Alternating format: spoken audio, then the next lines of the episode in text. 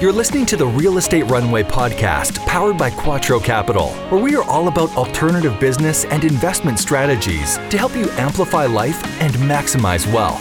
Here's your host, the recovering engineer turned multifamily investor, Chad Sutton. I'm excited to welcome Evan Holladay with Holladay Ventures to the show.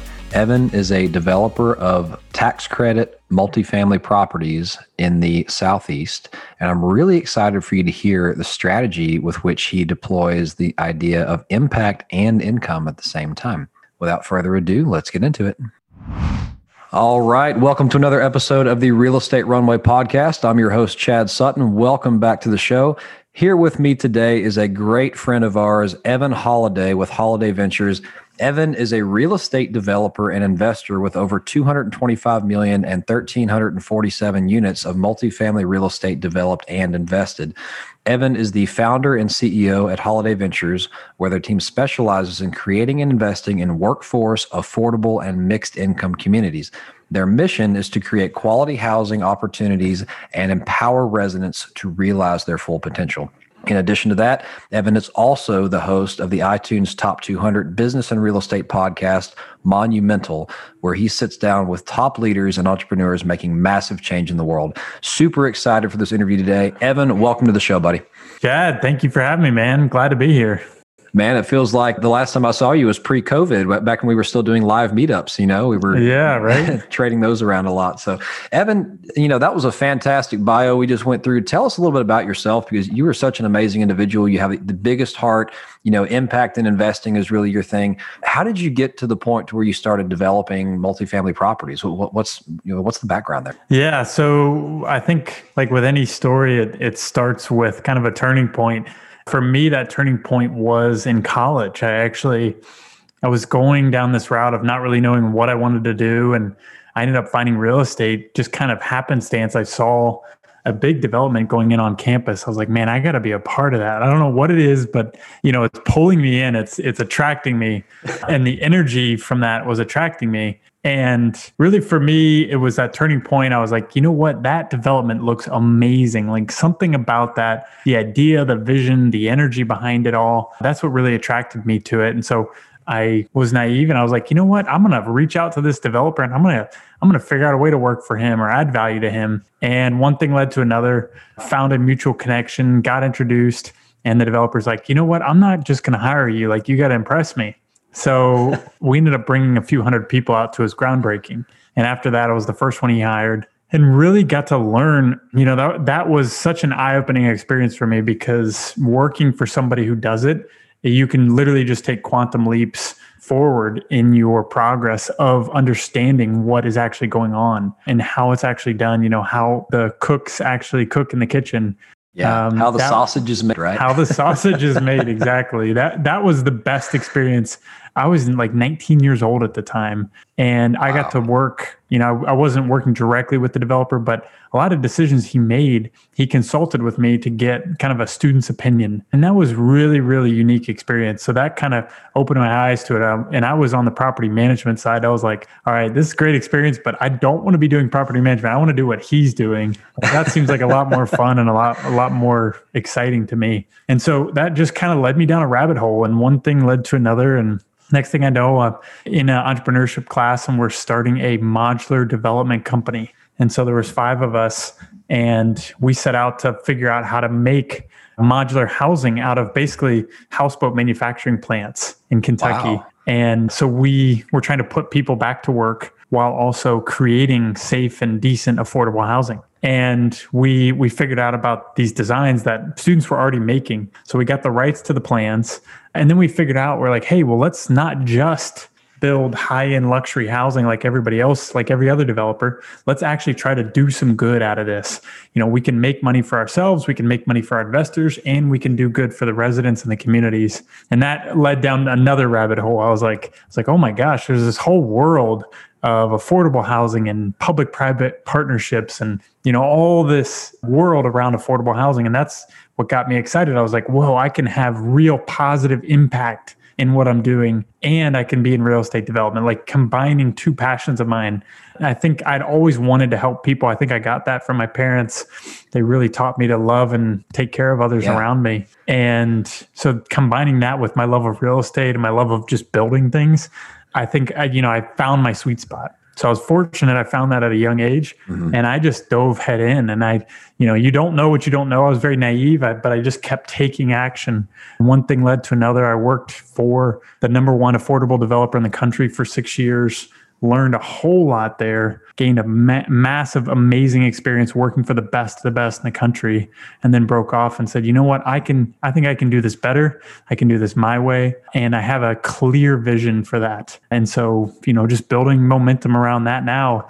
And we've been able to work on some really incredible projects, really around empowering our residents not just building the affordable housing, but actually giving our residents the tools uh, as far as financial literacy, health and wellness, mindset, wow. confidence, really trying to be proactive and intentional about that. And that's been a really exciting part of building Holladay Ventures and also, you know, utilizing Monumental, like you mentioned, utilizing Monumental as a tool to, you know, learn myself help others in our audience learn and be able to connect and grow a network all over the country that are all impact driven leaders. So it's, you know, it didn't all happen at once and it's kind of naively taking one step after the other. But, you know, if you turn around and look back, you're like, wow, that those, all those steps actually added up to something. So that's yeah. where we are now. Man, Evan, you said so many things there that, there's just so much to unpack. That is fantastic. I, so first and foremost, I love what you were talking about with impact over in, or impact and income. Right? It, it's yeah. There are so many ways to make money, and there are so many ways to, to do do good. Right? But why not find a way to do good while doing well you know? Exactly. And that's that's one of our quattro pillars as well. It's, it's funny how how similar i think holladay ventures and quattro capital are. We have different different product lines different missions but you know that's exactly it. Finding a way to really you know take care of those who need a helping hand not a hand out but a hand up right? Yep. So that is all fantastic you mentioned that you you got involved with this top of the line developer, you know, affordable housing developer in the country. Before that, you were trying to put people back to work with your modular housing. What time frame was that? Was that uh, the last? That was crash? like yeah, that was 2011 to 13. Okay, uh, kind of my sophomore through senior year of college. Great, and then outside of jobs. Yeah, yeah. honestly, we you know we're fortunate that it was kind of the the upswing action was happening people were starting to invest again but there yeah. was still that heartburn from the crash so the the places where we are trying to give jobs back specifically houseboats like nobody was mm. buying houseboats in 08 09 2010 so they laid off 1,100 skilled workers who knew, yeah. you know, how to create a hundred thousand dollar houseboat, but nobody was buying. So they had to lay off all these great workers. And so we were thinking about it. Well, how can we use literally the same exact shape? You take the same shape, it's a rectangular shape, and you put it on a foundation instead of put it on water. And you know, it, it wasn't it wasn't our idea, but we found people who had that idea, and they'd already started the ball, building the momentum around building mm. the plans. And we said, hey, could we commercialize that? Yeah. And they, you know, they were just students and professors and it was for a class for them. But we were like, hey, this has real commercial potential yeah. and real impact potential. And that's what got us excited about it. And it's it's amazing. It's like, you know, you don't have to have the idea yourself. You just have to have the energy combined with that idea, even if it's somebody else's idea, you know, building upon that and building that with momentum and action can create something really powerful. I love you said that a couple of times now and you know you, you don't have to create to to do good and do well in this world. People do that. You don't even have to innovate. You have to improve, right? So you can take something that works moderately well and improve upon it, you know, and then make it apply to the need of today, which is exactly what you've done on multiple occasions, it looks like, you know, and having the guts to, that you call it naively growing in, in an area, right? But having the guts to, as you're climbing a staircase, you know, take a step eh, be willing to take the next step when you can't see the step that your foot's going to land on. It feels like you're going to land on thin air and it materializes right before it needs to, right? And you keep doing that. That that that takes some guts. I love it. So, as you have developed into Holladay Ventures, maybe tell the audience a little bit. You know, I think people understand in general what multifamily development is. They understand what development is, and they may even understand what you know being an impact developer is but let's get into the nuts and bolts a little bit. What what type of property do you develop? How do you do it? Uh, you know are you sourcing capital the same way everyone else is? Are there tax credits involved? Like let's let's get into those nuts and bolts a little bit if you don't mind. Yeah, let's dive in. So, our typical deal, so we do a couple different types of deals, but I'll go into our typical structure. We do probably 80% of our deal flow is 200 plus units and it is a public private partnership where we partner with the state housing agency. And a lot of times we even partner with the city or county, like the local government. So we partner with the city, the state, and we're ultimately using a federal resource to help finance this. And so that's why it's the true public private partnership. So we're taking really, well, I'll back up. Our product is workforce affordable housing. We like to call it attainable housing, something that's built at an attainable price point for our community and our residents. It just has a better, better branding to it than affordable housing. So our attainable housing communities, we specialize in typically kind of that 60 to 80% of area median income. And so those are families making like in Nashville, for example, where you and I are, it's like 35 to 65,000 per year yeah. for a family income. Now, there are a vast majority of jobs uh, here in Nashville that fit into that window. And yet those families are like constantly and, and ever growing, they're priced out of good quality housing within where their jobs are, within the communities where they currently live. They're being pushed out. So they're being pushed out 45 minutes, an hour out into like outlying counties, you know, suburban or rural locations that are 45 minute plus commutes to their jobs. And and so that puts a real stress on these families or they're they're forced to live in housing where they're paying 50 to 60% of their monthly paycheck. So if you imagine you wow. get two two paychecks a month, more than one of them goes to pay your rent. And there's a lot of families that are that are on that currently, like that current situation there was a study done. There's 7 million families that are paying more than 50% of their annual or their monthly paycheck on rent. And that was pre pandemic. So I can only imagine that number has skyrocketed since then. And so there's a massive need for this across the country. It really boils down to a supply and demand problem where we're just not building enough housing mm-hmm. and there's too many bottlenecks around housing, whether it's financing, politics, zoning, permitting, construction cycle, whatever it is. Like there's a lot of bottlenecks, which causes a supply and demand problem which causes us to basically most developers are only building like top high end luxury housing. So there's there's kind of this void in the marketplace and cities are hurting because of it. So that's where uh, cities and states have started to say, hey, we have a real problem. If we don't keep things at an attainable price point, then we're going to start losing out on growth. We're going to start losing out on our supporting economy, the backbone of our economy, the service, the retail, yeah, service industry, the workforce of our economy. Like those people, if they can't afford to live in a city, then the city will become unaffordable. And then it's less desirable to live there. It's less desirable to relocate jobs there. It just has this domino effect. So cities are going crazy right now. They're like, how do we figure out affordable housing? And so they look and seek out partners like us who know how to do development, who know how to do affordable housing. And so we work with state agencies. They provide us tax credits.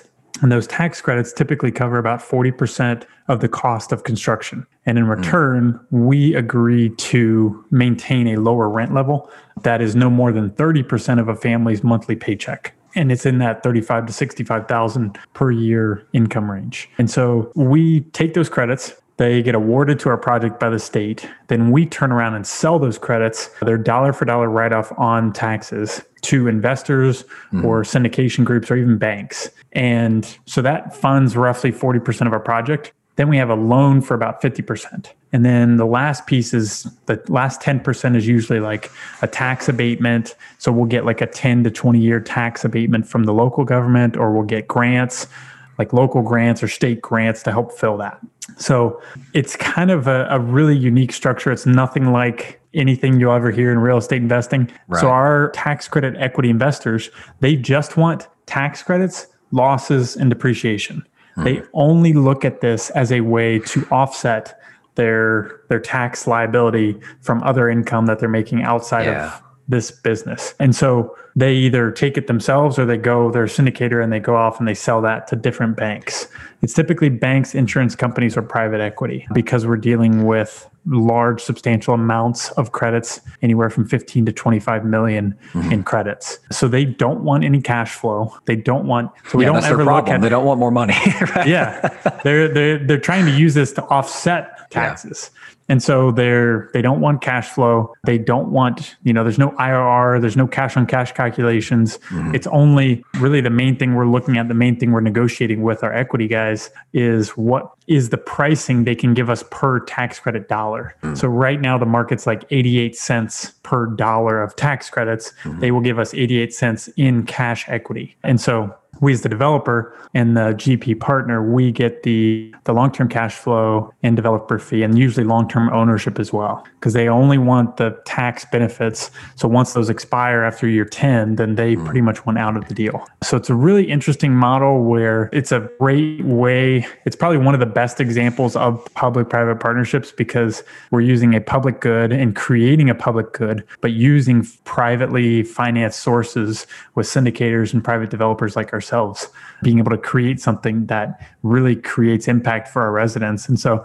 that's why we like to call what we do impact investing and impact real estate, uh, because you're really having impact that's recession resistant. Mm-hmm. You're dealing with something that we're basically building is almost as good as a brand new luxury community, but we're charging about a half or you know yeah. 40% of the rent. So you just have this inherent humongous demand, especially in growing cities like like Nashville and Charlotte yeah. and Austin, you know, cities are just hurting. Nashville needs 31,000 units right now. Like all the affordable developers right now cannot build enough units for the demand. And so it provides great returns for our investors and great, great impact for the residents in the communities. It's truly a way where everyone wins, right? When you win, everyone wins in this. Yeah. That is, that is amazing.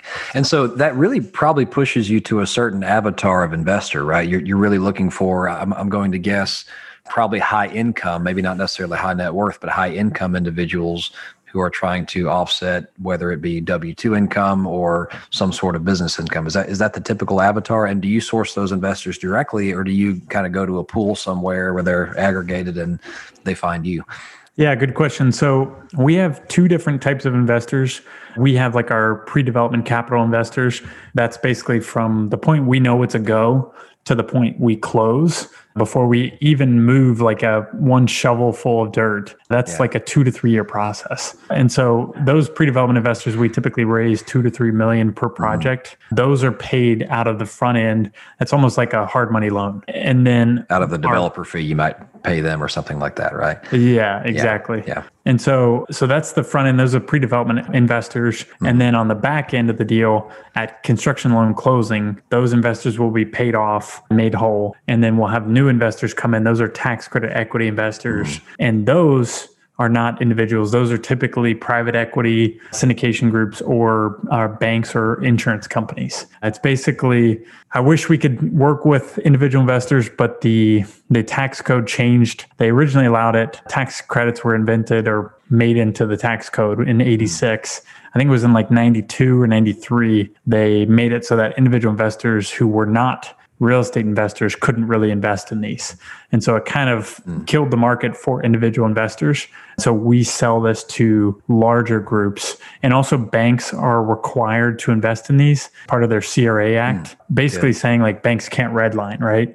So federal government is trying to be intentional about this and say, hey, let's help or let's require banks to invest in every part of a city, not just the higher income areas or the areas they want to invest in. So they are actually required. So we have another built-in demand for our tax credit equity investors because they actually need to buy these credits in their markets. Yeah, and that CRA that's the Com- Community Reinvestment Act. If I'm not, yep, that's I'm right. translating that for the audience. So we've actually seen some of that money in a different form, in like a, a there's a CDFI lender, Community Direct Financial Institution, where they do a similar thing. Those banks give money to that CDFI lender, and they redeploy into the redevelopment projects, right? Do, exactly, you know, or something like that. So that's really good to see that that money all comes back around, and I guess the only people that are losing are the tax revenue services, but in essence, they're investing back in the community. Right, exactly. That's really good. That's really good. And so you mentioned that you know it takes two or three years from inception to I guess lease up maybe is the back end of that to execute one of these projects. Does your team also stay on and operate the property, or do you then disposition the property to another group? How does that work? Yeah, so we are long term. We're build and hold developers. Mm-hmm. So we'll asset manage. We won't property manage. We'll work with whoever's the the best you know boots on the ground in that local region. But we will be long term holders of our properties, and so we can at the end of our you have like a 15 year compliance period where you have to keep it affordable with the federal government. Usually states are adding on their own affordability period on top of that. And so we'll we'll basically keep it through that period and then decide if we want to fix it up or just continue as is. So to bring it into multifamily terminology, you basically build an affordable community while it's needed, operate it and, and, keep it up for 15 years. You're kind of paid on the front end for that, I'm pretty sure. And then, yep. and then tax credits eventually burn off. And then you just have sitting in your hand a nice value add asset that is probably ready for repurpose and, and, you know, it's now obsolete compared to some of the newer tax credit properties, right? So it's something you could probably renovate and bring back up to just conventional market rate or something. Yeah.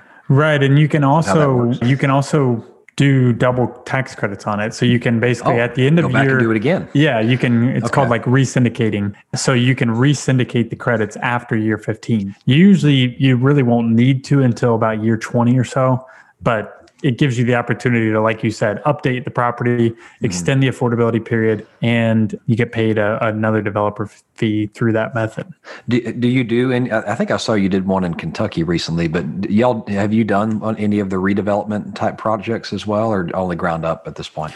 Yeah, so we've done a couple like value add type deals yeah. with an affordability component. We haven't done a re syndication where we actually okay. like take it through with tax credits, but we have bought acquired existing affordable communities and hmm. basically fixed them up, brought them up to true market rents, but they were still within the affordable range of rents. Gotcha. Very cool, man. This is a really interesting game. It, it's it's a different strategy that I think I've ever seen, but I love the the community aspect of it. And it is, you're right, it is so needed. I mean, as you watch, I looked at a, at a Neal Bawa chart the other day, you know, the, the numbers guy. As you watch home values increase across this country, and and AMI is really not going up near at yeah. the rate, you're seeing people priced out of home ownership and into renting and then further priced out of the markets where their jobs are and out, you know, to where they're forced to commute, you exactly. know, long distances. So this is really a need in our country. I love that you're doing this.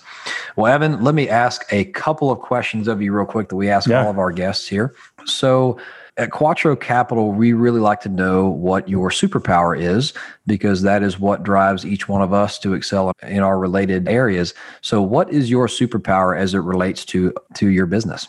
Yeah, that's a great question. I think really for me, it's getting above the clouds and figuring out what is the one to three things that's really going to push us in the right direction. We kind of think about development like you literally have to make, I don't know, 5,000 decisions, you know, on a on a deal probably at minimum, but our job and and like what you're doing in the value add spaces, our job is to figure out the one to three things, the dominoes, the biggest dominoes at the very front of the line. Mm-hmm. They're going to knock down all the other dominoes and being able to keep a really level head throughout. Because we also say in the development business that your deal dies a thousand times.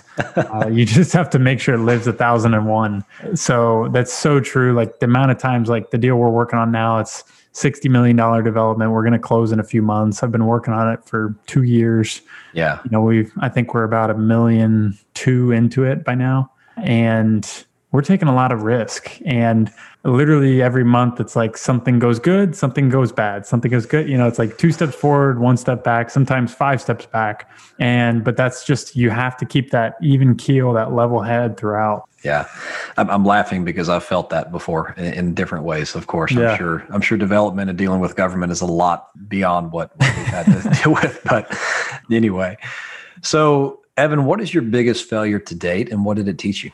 Biggest failure to date, I think, really for me, it was not being 100% confident myself at an earlier stage in my game. I think for me, when I was first starting out Holladay Ventures, you know, you take that leap of faith as an entrepreneur and it's scary at first. And then you wonder, you're like, hey, can I really do this on my own? Can I go about this? Can you know, we all have those fears that like those, yep. you know, that second voice in your head, that that evil voice. And you just have to remind yourself that those are just like little monkeys on your back and you just have to get them off and remind yourself, hey, I have done this before. Hey, I am fully confident in myself. I'm fully capable. I believe in myself. All my friends and family believe in myself. And so I think having that full belief in myself from the beginning would have, is likely my biggest failure. But I think it's also one of my biggest learning lessons too. And it's helped me be even more confident myself now. I love that, and that's really the, the, that's the growth mindset mantra, right? And everyone struggles with this. We all have limiting beliefs coming in. I'm, I'm, again laughing because I'm remembering mine. One thing we have to do as as investors, as business owners, as as you know, doers of good in this world, you have to look back and see what you accomplished, right? Because if you look back at your one year old self from yeah. today, you know, you were a lot less good than you are now. And, and a year from now, you'll be twice as good as you. You know, it, it's a compounding effect. So I love that you said that. And we talked in the beginning about it, Evan, but you host one heck of a monumental podcast. Can you tell the guy, tell the team here where they can find that podcast? I appreciate you, Chad. Uh, yes, so Monumental Podcast, it is on evanholladay.com. That's probably the best place to find it. But we interview some amazing leaders that are making massive impact in the world and really shining a positive light on the world and helping a lot of people. So it's a really fun podcast and highly recommend everybody check it out. I appreciate you, Chad, for bringing that up. Absolutely, absolutely. And you know, at Quattro, we have four pillars or morals and ideals, whatever you want to call them. You know, first it is it is people first, then it is property and profits. But you know what? Philanthropy is our biggest and most passionate one. Tell us what philanthropic causes you're involved in and perhaps how the audience can support if they feel so compelled. Yeah. So probably one of the the ones I've had the most fun with recently has been Book'em. They're a nonprofit based here in Nashville, and they actually donate quite a substantial amount of books to kids in need need that can't afford books. And on top of that, they do reading events. So, you know, right before COVID, we actually with our Phoenix Club group here in Nashville, which is a service group uh, that I'm a part of. And we went and basically spent a whole morning with third graders and read multiple books to them. And then we're able to donate you know hundreds of books to that school and all the kids there. So that's a really great group. I highly recommend them. They're doing amazing work Fantastic. I love it. Well, Evan, this has been a incredibly insightful episode on a topic that honestly we have not really discussed on the show at all. So thank you for coming on. Thank you for, for being willing to share your expertise, your history, and your heart, honestly. And if the audience were to want to reach out to you and get a hold of you, maybe to partner on something or invest or buy a tax credit, I don't know. How can they find you?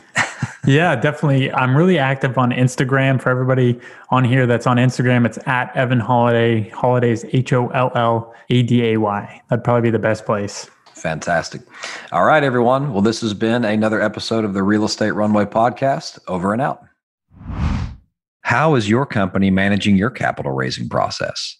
Syndication Pro is the number one solution to help real estate syndicators and fund managers automate fundraising, investor relations, and reporting. Syndication Pro is a solution that is trusted by hundreds of firms, large and small, with billions being managed within the platform. Here at Quattro Capital, we have seen a drastic improvement in our ability to provide better customer support to our investors, a co sponsor module to our alliance partners when partnering on new acquisitions, ACH distributions, an SEC compliant CRM, and even the ability to take soft reservations on upcoming projects.